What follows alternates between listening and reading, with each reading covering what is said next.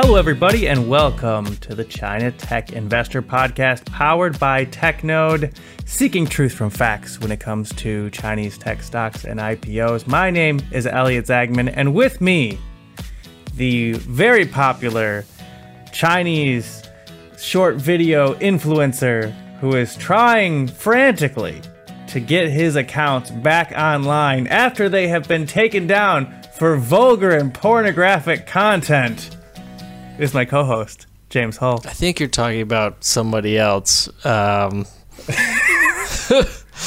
uh, yeah, okay. So nothing said on this podcast should be construed as investment advice or a solicitation of services.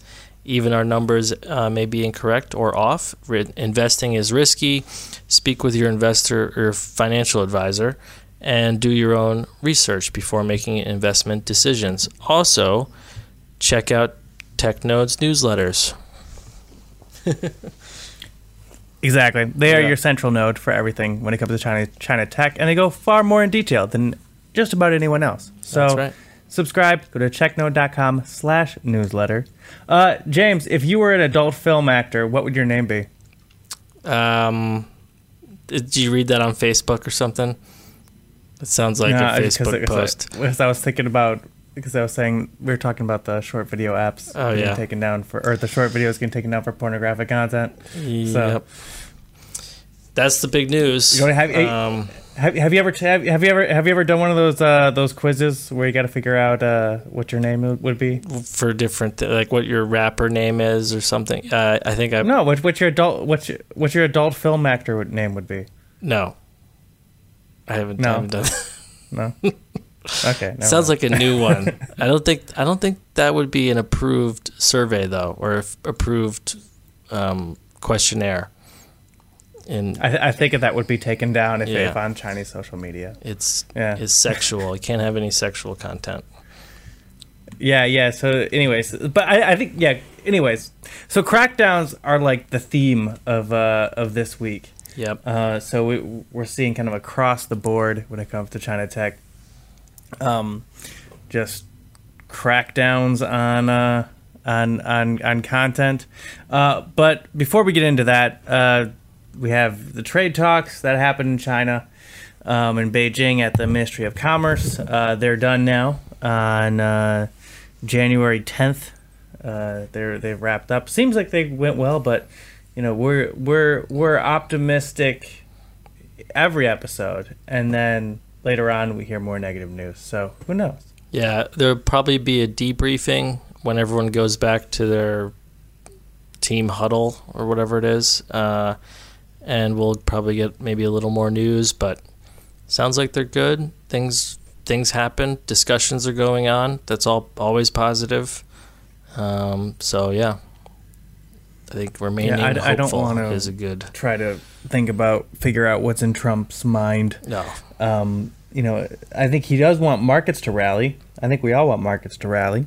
Um, so that's on on one side of things, but also I think you know there's there are plenty of there's it's far more complicated than just him. I think there's there's a lot of other stuff going on. We don't need to go into detail. Yeah, so Um, there are also some layoffs going on, and um, Elliott, you've written a article about it. Can you tell us a little bit about it? Yeah, yeah. So actually, today I, w- I was working on it. Just just got published. Um, yeah, I mean, it, so it's it's just you know something that I've been seeing. You know, both in like the scuttlebutt, the all the gossip going around with everyone that I talk to in China Tech, but also you know in a lot of the news as well.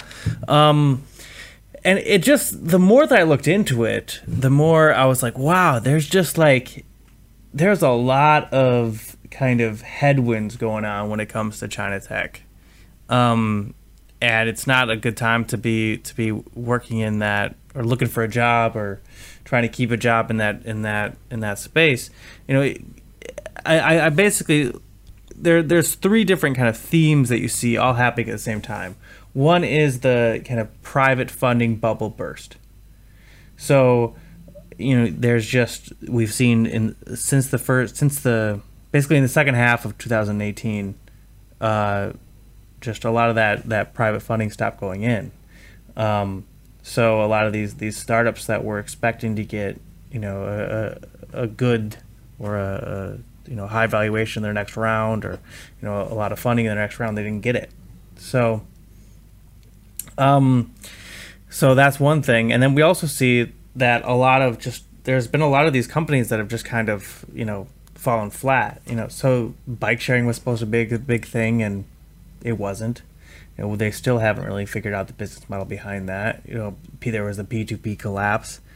Um, so we're seeing a lot of layoffs happen with the in the startup space, but then we also have you know the more established companies that are uh, suffering more from the the the the macro situation, right? So you have the you know the the trade war that's hurting consumer confidence, but also you know I think that there there is a lot of trickle down happening from uh, from deleveraging. So you know, it, yeah, I think that's probably a lot of the that's probably hurt. I mean, I don't. eh, Who knows exactly? You probably have to do a wide, long, like a wide study or survey to figure it out. But I think probably the deleveraging has hurt consumer confidence more than uh, the trade war. But the trade war, there was, you know, there there has been warnings and things about difficult times ahead and uh, to prepare. Um, and so that's probably also con- contributed to some decrease in consumer confidence. Well, I think one is a lot more psychological. Like the trade war is probably more psychological. Yeah. the, the um, you know, the deleveraging is a little more like actually where the rubber meets the road. Um, but yeah, so but you see that you know, there's, you know, people just aren't spending as much money. So, you know, I, I talked to some experts, some lawyers, some, you know, some other folks who are in the, you know, who are working for these companies or trying to kind of manage a lot of these layoffs, and that's kind of what they they blame it on. They see this. They they either say it's it's a, um, you know, it's the funding bubble bursting, or it's the, um, you know, it, it's just that people aren't spending money anymore. Um, but also, I think uh, people obviously people in China don't want to bring this up, but I think that, that for the the stronger areas, there's also um, every every area that that could be making money or that was making money has been hit by regulation. So there's gaming. You know, there gaming didn't have any approvals for almost all of 2018. Uh, they've been slammed by a series of regulations, and they're they're a big question mark now. Um, although regulations have or the approvals have started again Yeah. um, you know, we I think we don't have uh, we don't have a very clear picture about. eh, We don't know if block if for blockchain companies, even though they have a whole other series of you know issues going on right now, for companies involved in, in, in blockchain technology, you know, the the regulations and restrictions in China make it a less appealing place to do business or a less appealing place to set up to set Also, I up your mean. Bitcoin's dropped in value quite a bit. That's probably contributed there. Um, yes, exactly. yeah. Um, I well, I mean, all the cryptocurrencies have. You know, it's Yeah. kind of a, a, a winter for for blockchain. Um, and then uh, you know, there's there's uh, you know, where we're, we're going to talk more with uh, with Masha Borak today, our guest, um, is the there's in social media in short video and content there's a whole series of regulations as well so that you know these companies that i think you know had a lot of potential we don't know you know if those margins are going to be eaten into or if they're going to lose users because you know they have to sterilize their content so much so Yeah, that's gonna be really Yeah, it's interesting. a, uh, yeah. They, I mean, they were basically running free for a while, so this is a this is a little change, big change. Well, that's kind of the situation with a lot of these companies is that they start off, um, they Yeah. start off hot because they're not regulated, and then they get cracked down on, and, um, you know, Yeah, peer to peer, them. peer to peer is that's basically their story. yeah, Yeah. yeah, exactly. Um, Yeah. So another thing, sort of on that note, uh, at least the consumer spending area. Did you see the December um, auto sales number? Yeah. Down 19% year over year, which caused uh, 2018 to actually be the first down year in, I mean, many years. I forget how many, but um, many, many years. Well, this is, the question that I have with with this is the, that in the U.S., for example, we you know, the auto sales are a very uh, reliable indicator of consumer confidence. Yeah, they're not as reliable Right. in China, actually. Exactly. Yeah. So, but they are an indicator. The question is, what do they indicate? Yeah, well, that's really hard to know because the so what happens? They only count large companies that have revenues over a certain amount, and when those when this other companies, like smaller companies, kind of fall below that amount, they're not counted. I think this is how it Hmm. works, and so you get Hmm. when you're comparing a year over year like sum and you're not taking out the companies from the prior year that were were in it but are no longer then you're not comparing apples to apples right um, Huh. so that's the that's the the issue and i don't think they're very clear about what's in what's out it's just sort of the way they do it um, and i think you see you know there are a lot of there have been over the years a lot of auto companies and um, i'm sure some of the smaller ones are definitely suffering and there are ones that are doing better but um, yeah. Well, I mean, car cars are a big purchase, and they're bought one when they, they're also a not a necessary purchase, right? They're uh, they're especially in China, right? You don't need to have a car because you can have public, public transportation. You can well if you know, it depends on where you taxis or Didi live everywhere. if you you Yeah. know if you live in a city with better public transportation you you may not but i mean you know if you want to move things around you know it's you probably need a car But but I uh, what I'm saying is that compared to, for example, the United States, oh for sure you don't this the, you need the a car percentage to of the population, groceries right? yeah exactly. Um, so you can't. So to, you don't under you. It it's wise not to uh, understand it in the same way or to look at it in the same way that you'd see, um, you know, auto sales in the U.S. But uh, you know, people usually want to buy a car before they get married. Um, it's usually a big status symbol. It's a it's a, a symbol of kind of establishing your family in China, um, and it's a it's also it's a it's a big symbol of wealth, right? And it's and it's a long term investment. You buy a car when you feel confident in your security over the long term. So that that could be what it's indicating, that people feel less confident in their security over the long term. Yeah, I, it's hard. It's hard to really put a finger for me. Like, you know, how many of these companies are falling out of the the survey data? You know, how many? It's it's tough. Um, but Yeah. it does. It is not a good looking number. Uh, that's for sure. If anyone has insights on this, please uh, Please get in touch. come at us on uh, on on Twitter, right at Elliott Zaagman, E L L I O T T Z A A G M A N, or at James Hull X, J A M E S H U L L X. Uh, you want to move to the um, to the watch list? Yeah. All right. You want to start with Xiaomi? Um, yeah, so Xiaomi, big news this week is their lockup uh, for their pre-IPO investors just um, expired, so that the pre-IPO investors can now sell sell their shares. Um, and they've had quite a quite a rough tumble over the last couple days.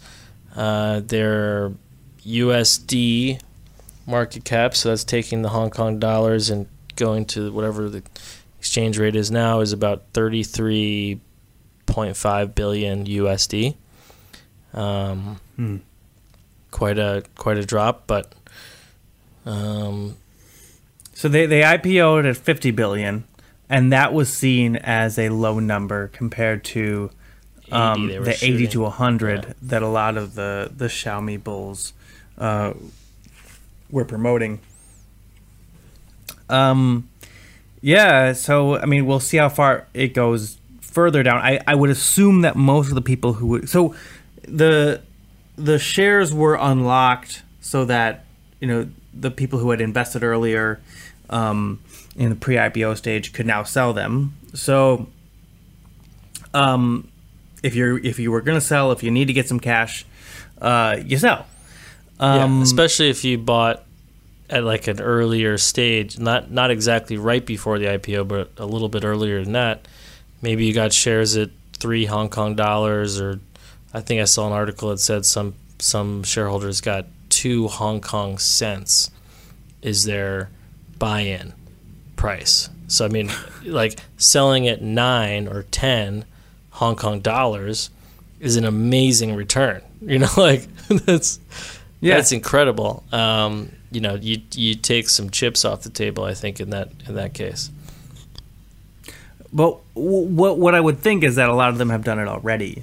Um, I remember t- when we were when we were talking early on about Xiaomi. I don't know if we did this, if we if we recorded this or not.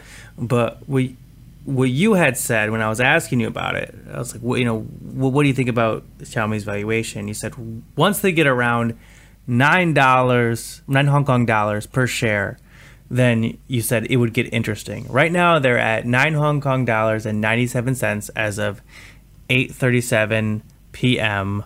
Uh, on the tenth. Uh, They hit uh, nine dollars and forty four cents during the day. That was their low. Um, yeah, so I think I remember I did that calculation. If I remember, this is a little a few several months ago. Um, but I think I said if they grow at the same amount in 2018 as they grew in 2017, and then they do it again in 2019, then you know, as a, at a five percent net profit margin, which is what Lei Jun has said is their long-term profit margin goal, um, and then at a twenty x PE, it would actually be around nine nine Hong Kong dollars a share. Uh, I mean, I also remember disclosure. Uh, don't keep me to those numbers, but I'm trying to remember this several months ago. um, but anyway, now they're they're around ten Hong Kong dollars. Uh, it price to book is two point nine, and their price to sales is one point four. Um, Uh, well, well, one thing that they are doing is that they're they're trying to differentiate their their brands. So they're establishing the Redmi as a sub brand, and wi- the Redmi is a kind of their low end brand. I think one of the issues that they have is that they're seen as a cheap phone, um, and yet if they're selling cheap phones, then they're not making any margins on them, and that's a problem. So they need to either one sell cheap phones that get people into their ecosystem and get people to spend on internet services. However, if you're buying the cheap phones, you probably don't have as much money to spend on internet services. Um, or you can buy the more expensive phones, which actually have margins on them. Um, but if they're uh, uh, known for being a low end brand, people don't want to buy a higher end Xiaomi. Um, right. so they're trying to separate the Redmi from this from Xiaomi altogether, the way that Honor is separated from Huawei, um, so that they can establish themselves as a higher end brand, particularly in China, where they're they're focusing more of their energies these days. Um, however, Yeah. uh, higher end smartphones are not doing that great these days. Right. Yeah. How's Apple and Samsung doing? Exactly. So they've both kind of lowered guidance and, and they're, they're not doing great. So um, Samsung's closed yeah, the I- plant. I- Right. yeah. Apple yeah. lowered well, I mean, but guidance. that's Yeah. I mean, the Sam, Samsung in, in China, I think there's a whole other, you know, there's a whole other. They're they're getting beat by local competitors. There's the the the patriotism thing at play. There's the fact that you know that you know when it comes to Android phones, people would rather go for you know for a you know Huawei or or Xiaomi that are that are probably just as good but cheaper. You know, um, yeah. So Also, I mean that Huawei that Huawei P20. I mean that camera is amazing. I don't know if you've seen that Oh, really? before, but it's it's like the Leica dual camera, dual lens camera, whatever. Do just two cameras. Um, takes great photos, and then that like post production sort of algorithms they got in the in the app uh, are also quite good. Ah. Yeah. so do they have like like like portrait mode with the iPhone? Uh, they have they have more than that. They have um, like a night mode, so you can take a photo at night, and it like It- oh, that's what the Pixel has. That's what the Google Pixel has. yeah, so maybe it's similar to that. Yeah, um, Okay. pretty cool. Okay. Oh, speaking of which, uh, we're talking about smartphones. So when we saw that that kind of that Apple lowered their guidance and um, they're blaming it on China. Did you see this? Yep, I did. What, what- what's your take on that, on all this? Um, I mean, it's basically you know their revenues were kind of going down for a while uh, in China. I think their the XR came out, um, and you know they. I think uh, actually the whole funny thing about Apple and China is last year when they came out with the X. Remember they came out with the iPhone 8 first, and like no one bought it Mm. because everyone was waiting for the X. And then hmm they did pretty well in the iPhone X sales in China. And the price was higher. People were like, wow, this price is higher. You know, they really should. Apple's just has this amazing ability to increase their ASP, average selling price of their phones. Um, and they should just keep doing that. So the analysts kind of pumped that up. And they sort of did that again. Um, and this time it's sort of fallen through and it hasn't really worked. Um, so it's you know it's but it's the it's you know a year after the last one, um, and they're upping the price again, and it's probably they should have waited a whole nother cycle, you know. Um, Mm. but yeah, it's it's a tough. I mean, it's really hard. You like figuring out what to how to price things and what to do. Um, but there might be some other things where you know there's might be trends, and I think they're seeing this in the U.S. for a while. But uh, that upgrade cycles, you know, that the amount of time between a consumer the time the time a consumer upgrades their phone from their old one might be lengthening. I think Mm. in the very beginning they were like a year year and a half on average now they're probably two plus years um, i think maybe well, yeah. that's what you would expect if you're spending a thousand dollars on a phone. right. It And- better and in you China, I mean, than- you have to more buy than a year and a half. you have to buy the whole phone like at once. It's not like in the us you can get a contract and you can pay for the phone over two years. Uh, i mean you can kind of do that now in china but it's it's still it's still i think a small percent. Um, most people Yeah. just buy the whole phone out right out just a thousand bucks it's a big it's Yeah. you know it's significant I think there's a few things. One is I yeah the the the cycles of higher end phones are short, are lengthening, so people don't want to buy new phones. Uh, but also, I, I do think that in China, um, you know, there's just I think there is some, you know, some merit to this argument that people just aren't as interested in iPhones. I mean, there's iPhones, they're they don't have the the shimmer that they once did. They're a luxury product now.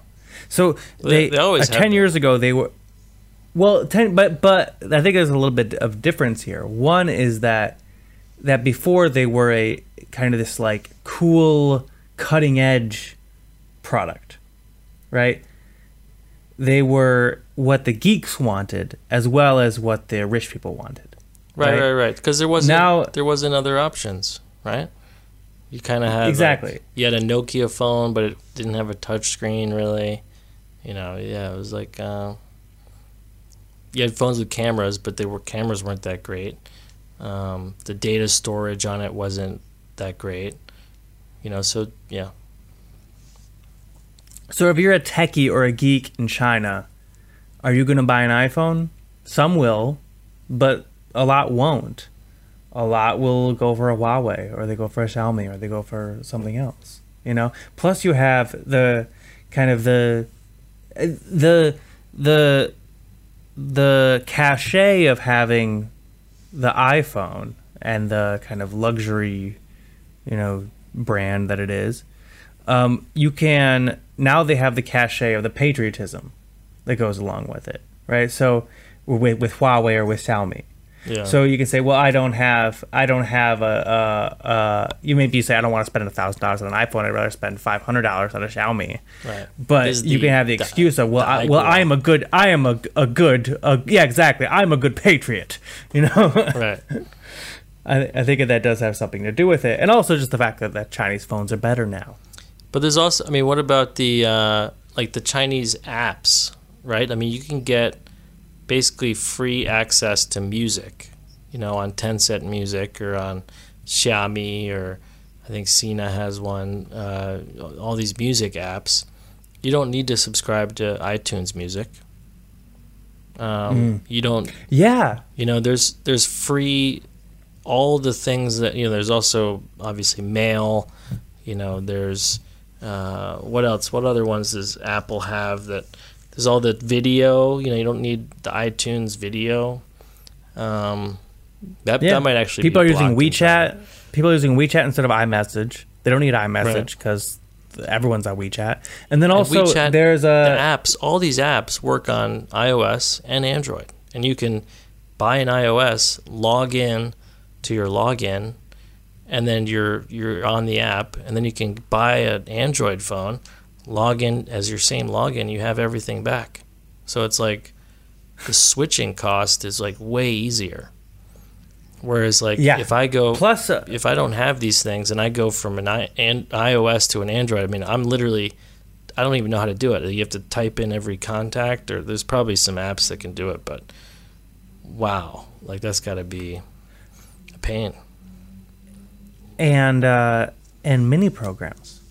Yep, yep, So you, you don't have to go through the the app store if you if you go through the WeChat mini programs. So there there's less stickiness when it comes to the Apple ecosystem. Um, so I, I think Tim Cook is partly right. That's just the economy slowing down, but also I think that there are a lot of other factors at play there um, that I think a lot of people have written about, including our our wonderful producer John Hartman. that's right. um, But to be honest, anyways, let's- mean, let's get at- uh-huh. just just to say real quick, like if you look at Apple, they'll probably be if even if like Apple's revenues in China went down a lot, I think they're still uh, have a seriously good sticky product just about everywhere else in the world. And but maybe maybe China's created the blueprint for undermining that, right? So if their competitors kind of catch on, oh, I need to offer free music, you know, I need to do these other things, um, it'll make make the switching cost lower, right? well, let's call it for what it is. Um, they're uh, like Apple's kind of a ripoff. Do you use it? Do you use an iPhone? I do, okay. I do. Yeah. I don't. I, I, I, I never have, and I won't because I can't bring myself to. When I first bought a smartphone, I was like pretty new out of college. I didn't have a lot of money, so I, I bought a cheap phone. And now that I'm older and maybe I have a little more expendable income, um, then but I, I still won't buy an iPhone because you can, I it's it's I find I don't want to get stuck in that ecosystem spending a thousand dollars on a phone that keeps going up every time I want to buy a new one. yeah, it's pretty. So, um, I- I- I that, and that's Android. that's that's Xiaomi's opposition to that is basically like we're not going to do that. You know, they want to kind of spread Yeah. the margin around and like kind of you know be be light, you know, a lighter hit to their customers' pockets. Um, yeah, it's interesting. It's really interesting. I think Apple could easily, if they wanted to, reverse their kind of very high ASP growth, but obviously analysts will punish them. Um, it'll bring down revenue growth. It'll bring down t- uh, price targets. Um, you know, unless they're selling more volume. So either you make it up in ASP or you make it up in volume. Um, so yeah, they could easily lower it down, make an amazing, innovative phone. Uh, but the problem, another problem with smartphones now is that there's not that many changes that are that could come. I mean, what Yeah. what's the next innovative smartphone feature? It Like, feels what- like they got that they got the the wet the wet rag and they've started squeezing it and now they're just trying to squeeze out as much as they can get so they got it real, real, real tight at this point and you know just trying to get whatever's left in there. I thought you were going. And, I thought you were uh, going for like waterproof phones there. No, no, Uh, you, you know you know what The I'm iPhone- talking about. the Like they're just trying to squeeze as much as they possibly can out of it. Yeah. Um, but yeah, they're they're kind of getting some diminishing returns here. Anyways, uh, we got to finish up the watch list because we Yep. got to get to our interview with Masha Borak. Um, she spent uh, a whole week using Chinese short video apps, uh, and um, so we don't have to. So we got to talk to her. Thank God. Um, uh, so what what do you want to get at next? Um, so I mean, I guess we'll talk a little bit about it, but I think iQiyi is affected by the short video content review regulations uh, in a positive way, probably because they've had to do content review and their biggest competitors taking their users has been short video um, apps. Uh, let's Yeah. see, Baidu um, had to remove. They removed fifty billion pieces of harmful content. That's, you know, Yeah, yeah. Their Baidu also their their news apps have kind of been. I think they got banned. for Yeah, look at that. a week Um, or so. Or, yeah, um, they were they were they were not allowed to continue to go with their news apps um, because of their ha- harmful content. But there there is a just a series of crackdowns happening across these platforms, and um, you got to wonder, um, yeah. Yeah, what the what I, I don't know what Something's what going on. think of it. Another Um, news. So Tencent's AI lab head quit. Uh, Zhang Tong. Mm-hmm. I don't know the tones, but um, he was one of Tencent's key artificial intelligence um, head of their unit, and uh, he quit. Um, so that's that's that. Also, wait, what's this thing about Xiaomi releasing a foldable phone? Is this real or is this Oh, like a yeah. fake video? I have no idea. It's a it sounds like a gimmick to me. I It mean, I sounds like, remember they used to have uh, foldable mobile phones. Is it kind? Is it like that? like the old like the old uh flip the the StarTAC or the the what was it the Razr yeah the Razr. yeah no yeah um yeah there anyways but I don't know anything about this uh this artificial intelligence lab like the Zhang Tong one Yeah. because like the obviously AI is a is a huge uh component of Tencent's future um he says he will return to academia. Um, I don't know. Something's happening. So He maybe was, they'll bring out He someone was new. leading over 250 fellows and engineers. That's a lot Yeah. of people focusing on yeah. fundamental research in AI. I mean, wow. Um, and they, it's the article. This is TechNode, by the way. Uh, the article says that they were focusing on computer vision, voice recognition, natural language processing, and machine learning. Um, which, I mean, AI. I think I do feel like AI is really overdone, but we can probably talk about that some another episode. Um, Well, it's one one thing that I noticed with I I've been reading uh, Kai Fu Lee's book, or I read Kai Fu Lee's book, um, AI superpowers, and you see kind of a there is a a ebb an ebb and flow of getting very excited about the possibilities of AI, and then kind of realizing, oh wait, we can't. There, it's not there yet, and then kind of it's these bubbles, and then bursting, and then bubbles, and then bursting. Um, I think that we're getting to a point right now where we had for the last couple of years. Um, I think a lot of it came after that AlphaGo, uh, the Google AlphaGo uh, thing in China, where the, the, the AI defeated the top Go player. Right. Where there's all this funding in AI, there's all this excitement about, of AI, and now I think what we've realized is like, oh well, a lot of this potential that we said was there, maybe it's going to take another few years. Supposedly, Um, the AlphaGo thing, if you change the size of the board and you make it, you add like, I don't know how many rows or columns, make it, you know, 10 rows and columns larger, um, the whole thing breaks down and it doesn't work anymore. It has Okay. to like retrain at this that board level and anyway.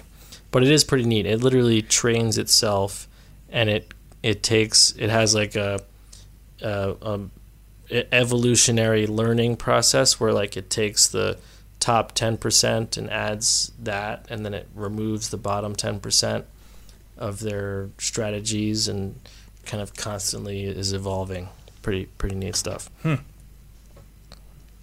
Well, anyways, um, but yeah, so I, I don't know. What, I mean, I guess it's not good news that Tencent, if their their head of AI, their AI lab is is leaving, but I don't know what that means. it depends if Um, Tencent's AI was how good it was um, if it been if it had been making very big movements or if it's if it kind of stalled I don't I have no idea I don't have a view but I, I would say at the yeah. at the very least, it means that it either it either will not be going well or it wasn't going well. So either it, it wasn't going the way they thought it Right. was, so they need to so maybe reset it's it. either a chance to do Yeah. better or, or or or or it was going well, and then now this guy's just leaving because he has a better opportunity. Although I don't, yeah, I, I don't know. Anyways, uh, also iQiyi, you mentioned it. Um, they're they are going into short video, but they're going into higher quality production in short video.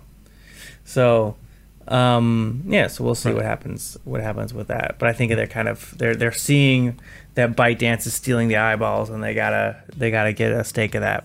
Um, anything anything else we need to talk about before we go into our interview with Masha Borak? nope I'm excited for the interview let's go All right, well let's move on to our our talk with uh, with Abacus News reporter Masha Borak.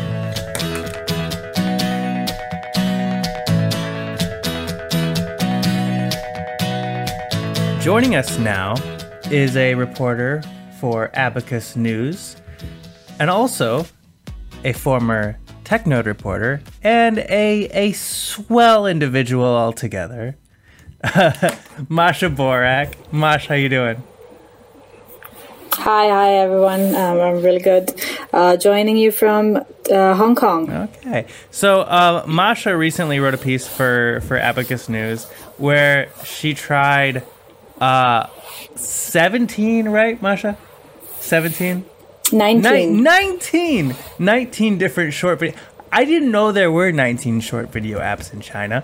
Um, There are more. there, really? Are you are you kidding me? I didn't even get to all of them. Wow. Um. Anyway, so we're gonna talk about short video apps. Um. Masha tried them, so we don't have to. So, Masha, what? After one week of of being on these platforms, what can you tell us? What did you learn? Uh, well, well, except for that, it's not really good for your sanity.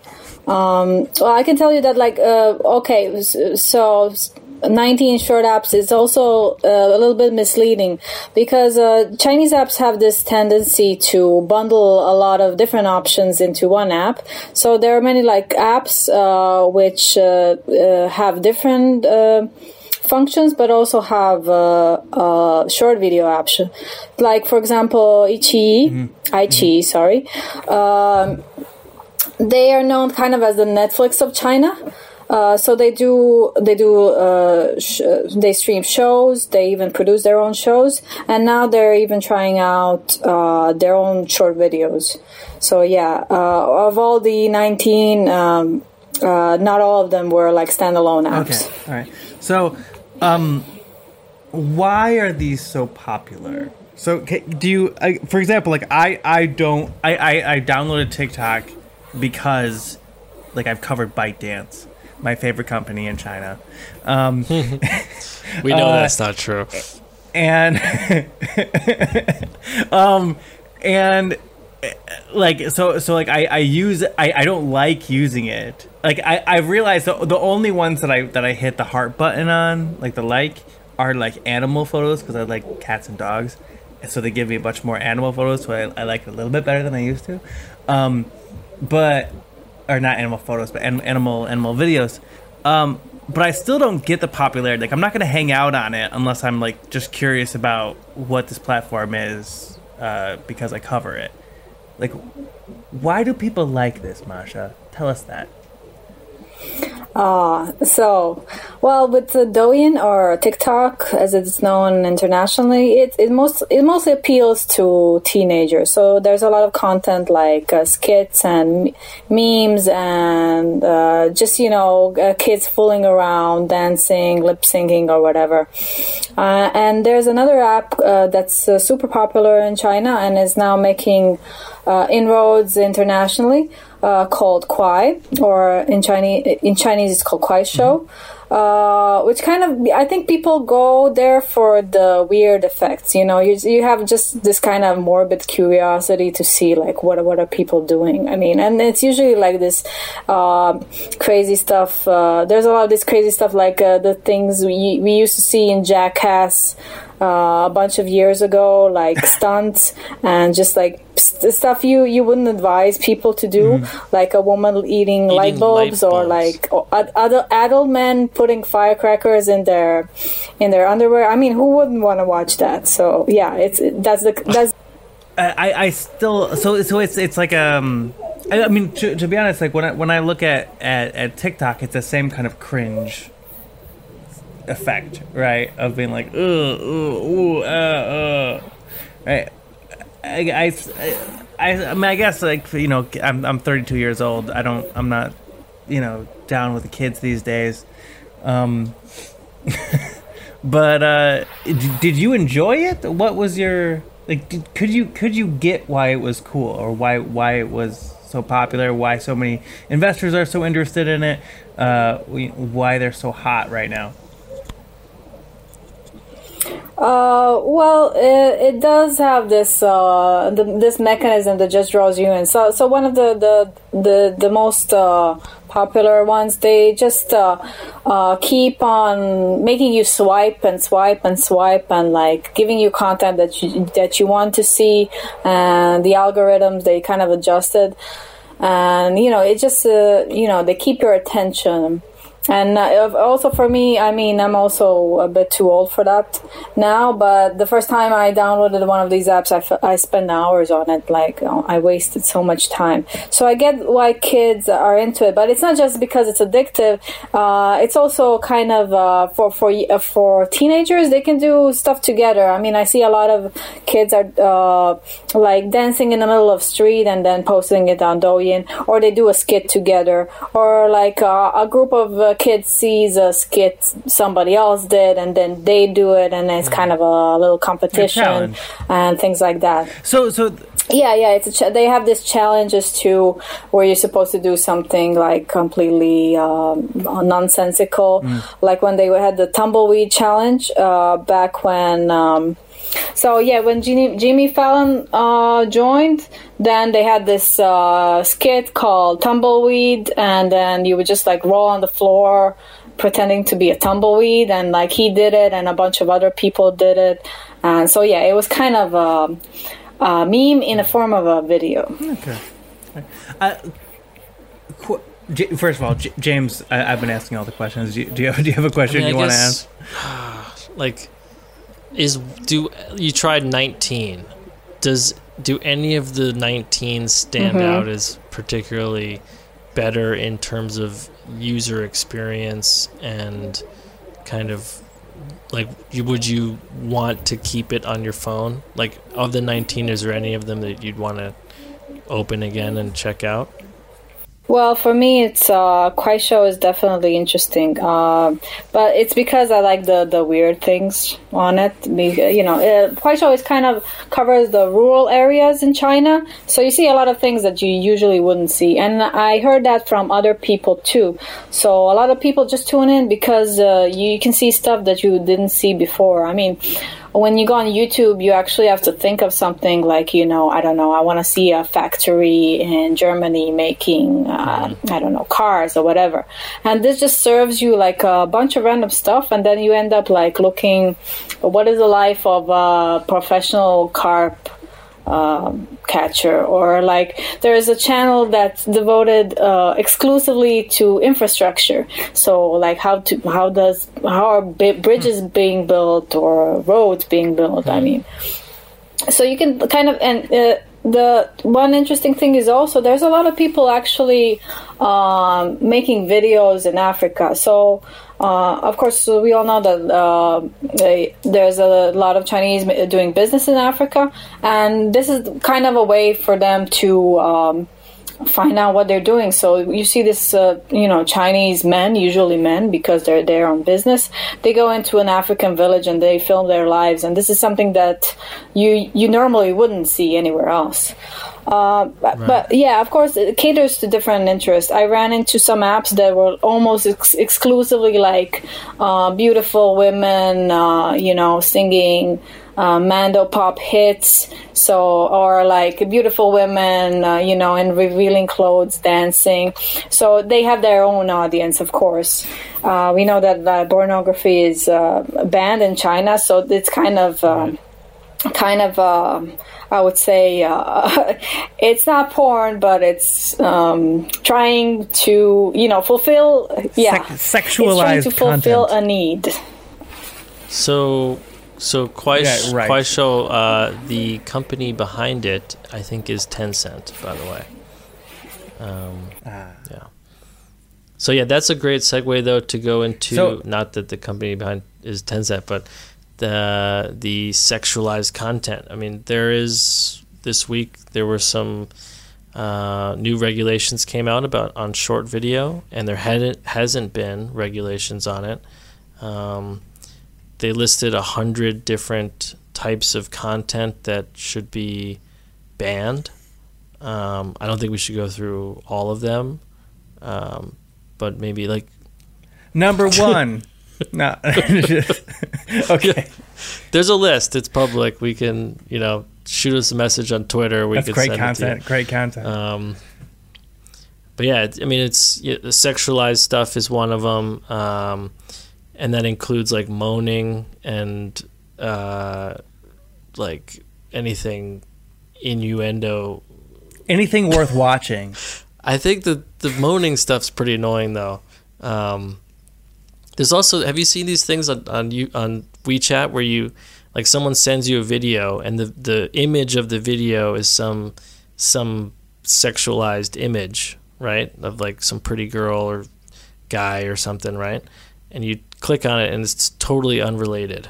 It is like nothing at all. Is, would that be banned too? I, I kind of hope they get rid of that. That's pretty annoying. No, I've, I've never, I've never, rec- never? I've never seen that. But anyways, So, anyways, anyways, Masha, like, uh, when it comes to these regulations, so you, you, talked about how some of these platforms are like, you know, they, they substitute for adult content.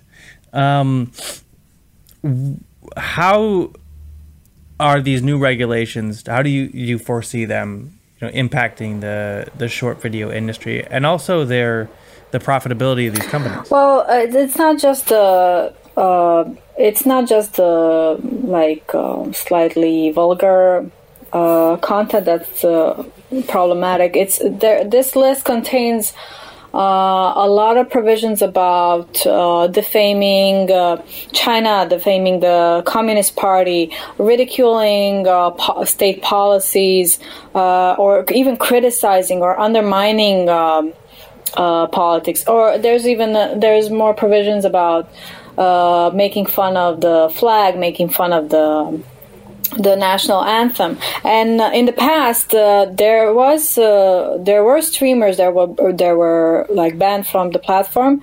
Uh, there was a woman uh, that like was making kind of she was singing the national anthem, but she wasn't singing it. I don't know seriously enough.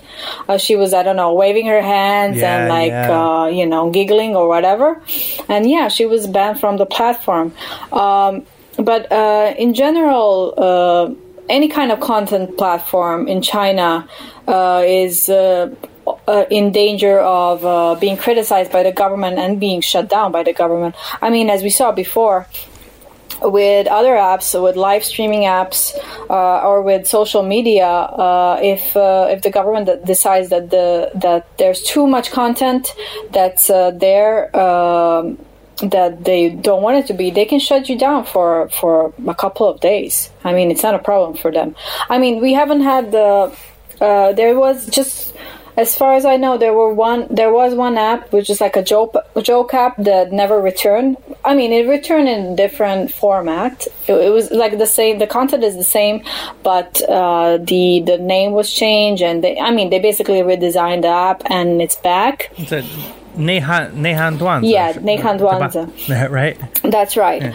Uh, so, um, of course, I mean, these companies are in danger of, uh, you know, having their products shut down, but they're at the same time they're also very, very careful, and they they bounce back. I mean, it's not like any of these apps, uh, um, you know, lost. Uh, lost much appeal because the, their their purpose is not to undermine uh, the the you know China narrative or criticize. Their purpose is like to entertain and make money. It's not like, uh, for example, Weibo, uh, which is like called the Twitter of uh, China. Uh, where people go and express their opinions and political opinions.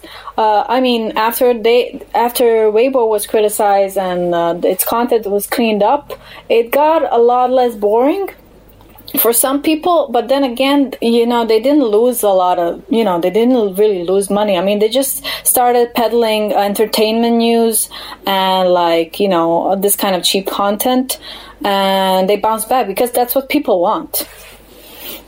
Unfortunately, yeah. Yeah, but pe- pe- people are going to want content. I mean, part of this is having a you know the firewall, and you know that that if you don't abide by these rules, you you don't exist in China.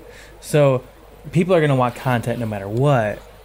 Uh, so if you can create entertaining content, stimulating content, engaging content within the parameters of what is allowed, people are going to be attracted to it. Now, what is allowed changes, but if you can can create it in accordance with that, you'll you'll you'll be popular. Um, so how do these how do these apps make money? Why do you think that they're so so? I mean, there has to be a reason why they're all, you know, they're they're so hot from an investor perspective. Um, why are they so attractive uh, from the perspective of of, uh, of you know an investor?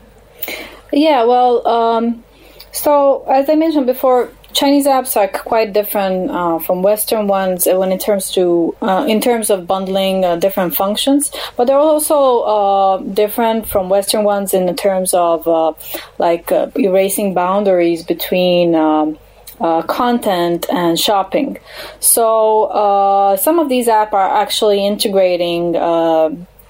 Uh, working with uh, e-commerce sites like Taobao or JD or Pinduoduo uh, to just you know help people that are uh, that are making content to sell it. Uh, for example, uh, okay, well for TikTok, they are working with um, Taobao. Alibaba's Taobao, and they actually have external links where people can just you know go buy stuff uh, and uh, they're also doing other types of adver- uh, advertising. So you have like ordinary apps, you know, something you would expect, but they also have um, uh, brand sponsored stickers. So, for example, I don't know. Um, so, so, for those of you that never actually opened the app, it's to be kind of hard visualizing, but uh, basically, these videos come with a bunch of. A bunch of uh, uh, special effects that you can add on your video. So Pizza Hut made this uh, animated sticker, and you can like I don't know you know just paste it on your video and play with it uh, there's other types of advertising for example Haidilao which i know is elle's favorite uh, Haidilao Oh, is yeah. a restaurant Hot pot. yeah Haidilao is a restaurant uh, from China. So they, uh, it's a hot pot restaurant. So uh, users can actually go to the restaurant and ask to do their own recipe and upload it on Douyin. Uh, I mean on TikTok. So the staff. You know that they do everything to uh, enable you to make your own kind of hot pot. So they help you uh, with whatever is needed. And then uh, you make make your own hot pot and then you upload it on on the platform. And like people love it. There's so much uh, food related content on that platform. So it's like it's basically just when it comes to advertisers, marketers, there are a number of ways that they can uh, you know reach their audience in the platform, and also because of the data that these platforms have, they can target them. Yes, yes, and uh, let's not forget about KOLs, like key opinion leaders.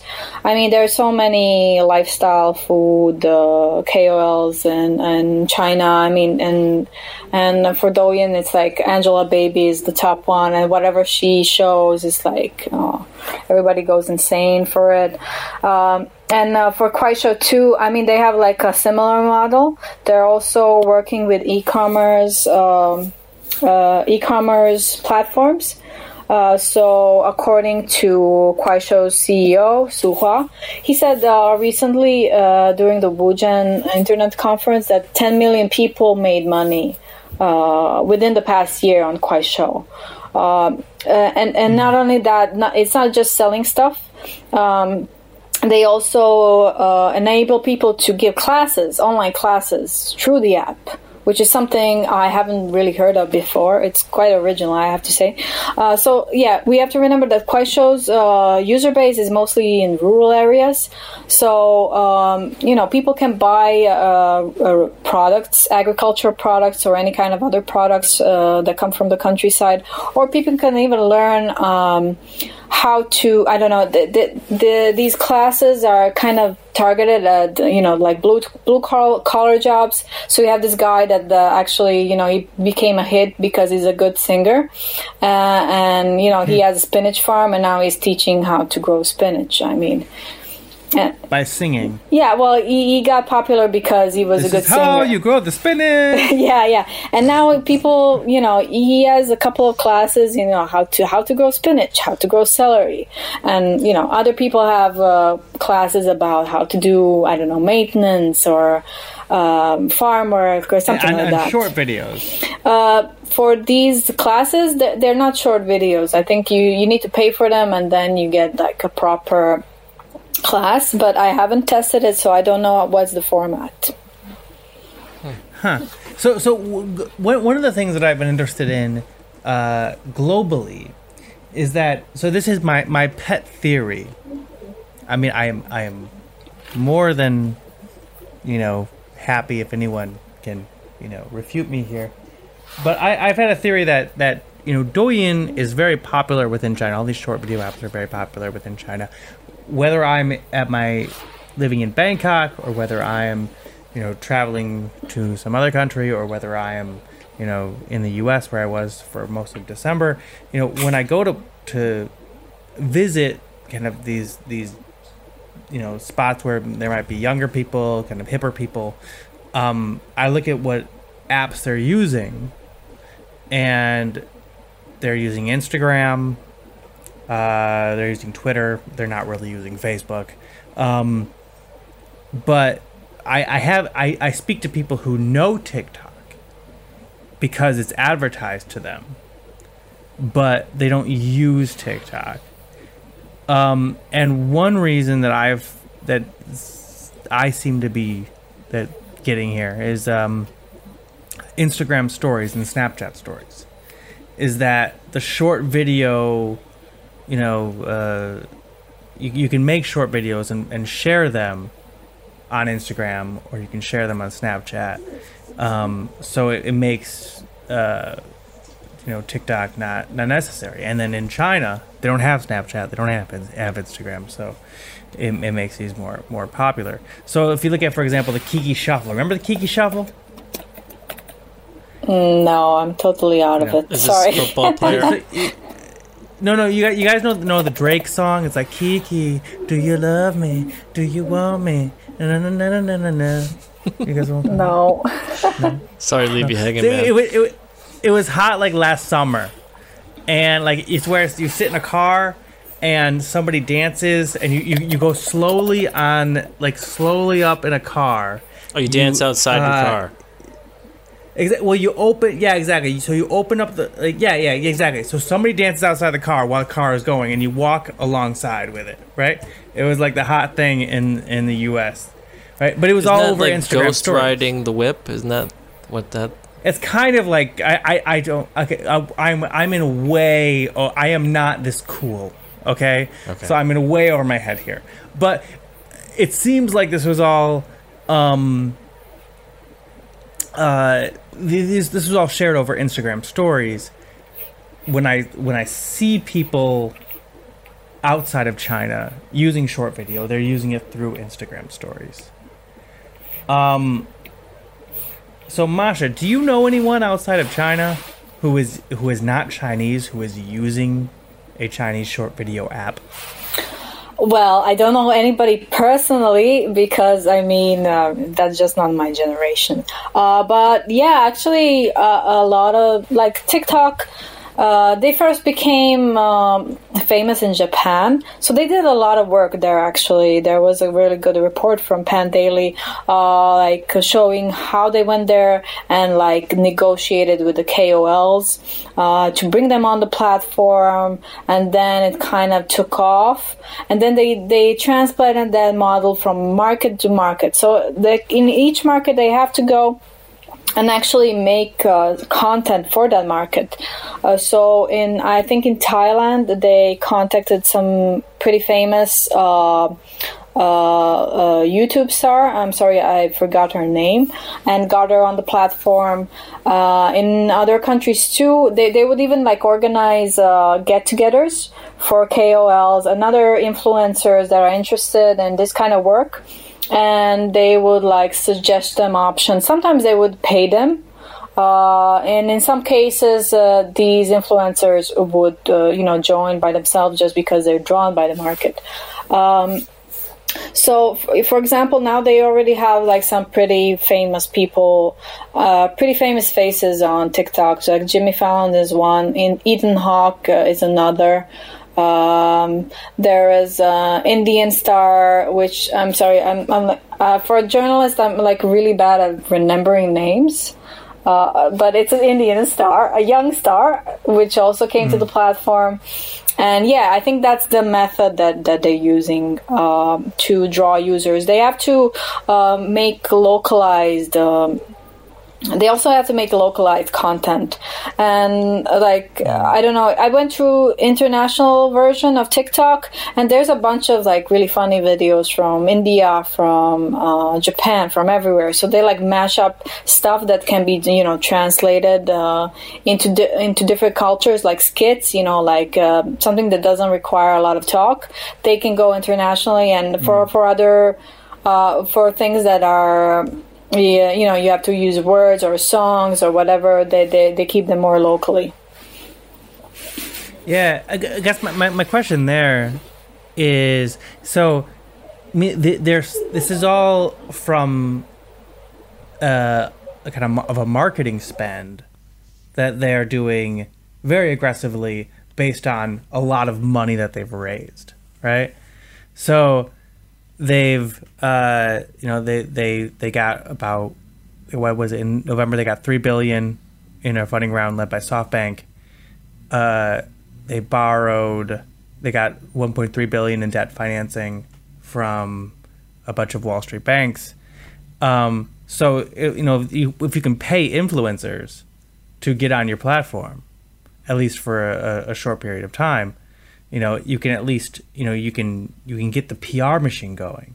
the question that I have is, you know, are people leaving, are people's eyeballs leaving YouTube, leaving Instagram, outside of China, to go to TikTok? Well, that I don't yeah, know if that's that's true. kind of hard to tell because um, from what I read, um, uh, like a bunch of these, uh, a bunch of these videos are being circulated on YouTube and Instagram right now, uh, and but they, they still have a watermark. Uh, so I don't know. People see it and then they try it, and I guess I guess a lot of them get hooked. Otherwise, they wouldn't have. Uh, I- otherwise, they wouldn't have so much uh, users, right? And yeah, I mean, Well, if, I if- asked if, if, if you're Yeah. advertising everywhere, if you're advertising on all these platforms, like even if you just get one in a hundred, you're still going to have a lot of users. The question is, is it worth their the valuation that they have? That's that's what I what I wonder. Yeah, Yeah, well, we know this. This Elliott. This is a Okay, sorry. recurring theme. Um, so, I, uh, one question: So, if they're gonna start reviewing the content and regulating the content, um, well, I mean, how's that gonna affect their business and their business model? I mean, are they gonna need to review every video, or is it gonna be more like report, like the users report stuff that's you know not in line with their content uh, policy, or you know, how this is? It's got to have a big impact. yeah. Well, um, it's uh, it's not like ByteDance uh, is uh, going through a new thing. Actually, there are other pl- uh, app, uh, super popular pl- app in China called Jinri Toutiao, which is like a news aggregation app. It got heavily criticized for you know posting content that was was out of the line. Uh, I mean, uh, not. I would say probably not so much political, but there were there were like a lot of clickbaity stuff, a lot of uh, you know really cheap content, uh, uh, and uh, they got criticized for it, and they had to hire a lot of censors, like a lot.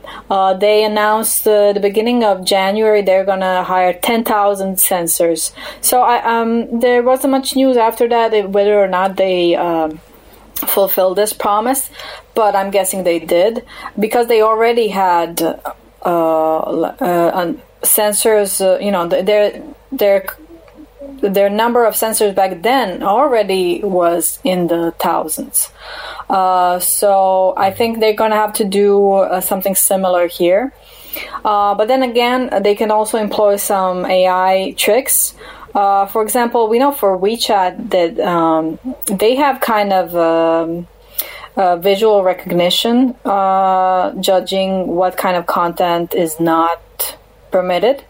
Um, for example, if they see some nudity, they can kind of uh, pinpoint that piece of uh, content and have it deleted. I mean, uh, for us that live in China, we all saw like uh, a couple of months ago, uh, just you know, we were sending gifs and some of them disappeared, like out of the blue. So yeah, that's possible. So I'm not sure, like if if the if the AI cap- capabilities are advanced enough to to actually spot, uh, you know, uh, to actually analyze the video. But um, I'm guessing um, in um, in some areas it might be able to be used. Yeah. So yeah, definitely, all these apps are Yeah. gonna have to. Um, are gonna have to hire censors or or they're gonna be criticized. I mean, uh, we we forget that like TikTok and Kuaishou they're the biggest apps, so so they get get a lot of attention. Um, but there are a lot a lot of these smaller ones that you know kind of try to you know fuddle a little bit. You know they they they they're not that popular, so they you know you can find content that's a bit more risk. Um, and for example, I ran into an app which was like full of like really scammy ads.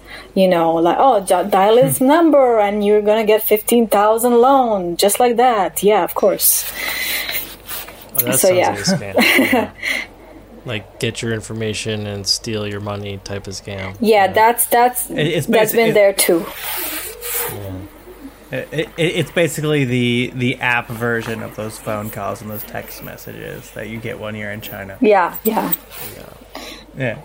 So so, so Masha, before we let you go, are you still using any of these apps? Uh, well, I kept Kuaishou just because, uh, just because like I have this, uh, you know, bizarre, uh, uh, you know, I like this like bizarre content, and yeah, it, it does kind of induce that morbid uh, curiosity. Uh, but I'm hoping I'm not going to spend too much time on it. Yeah. I'm actually working on another story Okay. that's going to be connected to Kuaishou, so I had to keep it. Okay, cool. Well, what apps do you use? Like, how do you? You're you're what? You're like. Sorry, I, I don't want to disclose your age. Uh, you It's are all right. a twenty something, a a twenty something young professional. I would say uh, Right, I would say right. more in the range of thirty something already.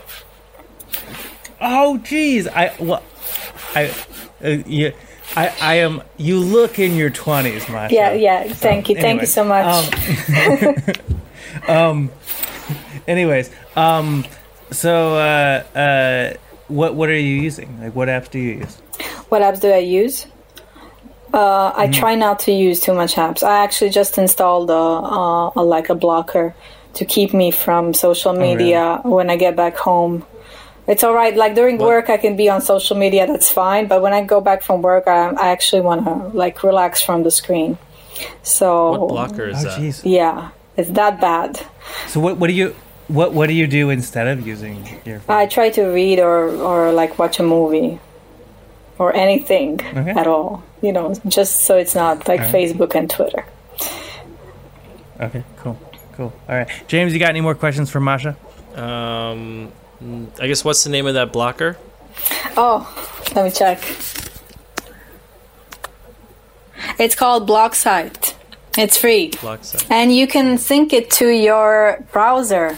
So it's not just the phone. You cannot go anywhere, you know, to your browser. And you can time it. So I timed it to block my social media in the evening because I want to have like better quality time at that. Yeah. That's smart. My I have a I have a, a nine year old nephew, um, and I was visiting my my my family over the holidays, and uh, you know they, my sister and her husband, they try to limit their kids' screen time, and my nine year old nephew, he said, you know, uh, screen time is important for adults to limit too. It's true. It's true. I would agree. Nice. Yeah, he's, he's a, he's a he's a little philosopher. He's just, I mean, he, he's he's he's wiser than me. You know, he's uh he's he's a, he's he, he's got he's got he's got a good head on his shoulders. Anyways, uh, Masha, if people want to want to read your article or if they want to you know read more of your stuff or they if they want to you know reach out to you or, or follow you, uh, how how do they get in touch with you? So yeah, I'm writing for abacusnews.com. Please uh, check out our stuff. We write a lot about uh, consumer technology, cool apps, uh, phones, uh, trends, and of course censorship and uh, things like that. And uh, if you need to reach me, I'm available at masha.borak at scmp.com. Okay, and Twitter. Twitter is at Masha Borak. So M A S H A B O R A K. All right.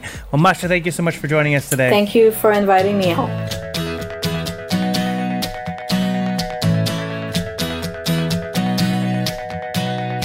Well, that just about does it for us today. Be sure to go to technode.com slash newsletters and sign up for one of TechNode's uh, many great newsletters. Uh, they're your daily dose of China tech. Um, you can also follow us on Twitter at Elliott Zaagman. That's E L L I O T T Z A A G M A N or James Hull X J A M E S H U L L X. Um, and also give us five stars on iTunes. Give us a star on Overcast, or just just give us a good review uh, where, wherever you get your podcast. It really helps. Uh, James, wh- what are you looking at this coming week? Um, so I'm look. I'm interested to see how the like last time the China U.S. trade talks are going. Um, we'll see what the debrief is and if anything comes out, and then also I want to see what the fallout is with the short video apps and how they deal with the new content regulations and you know what sort of you know ideas they have to implement uh, implement these in a way that won't impact them too much. Yeah, this is going to be a big test for their uh, their AI because if they're trying to if they got to hire people for all this stuff, it's going to really eat into their margins. Uh, for me, I'm I'm looking at CES. So there's fewer Chinese companies at CES this year. It's kind of a, a symptom of the the tensions going on right now. Um, but I'm seeing what's coming out of there, seeing if there's any cool new innovations or anything we should be paying attention to. Okay, well, once again, as always, thank you to producer extraordinaire John Artman, and we'll see you all next time on the China Tech Investor Podcast. Bye bye.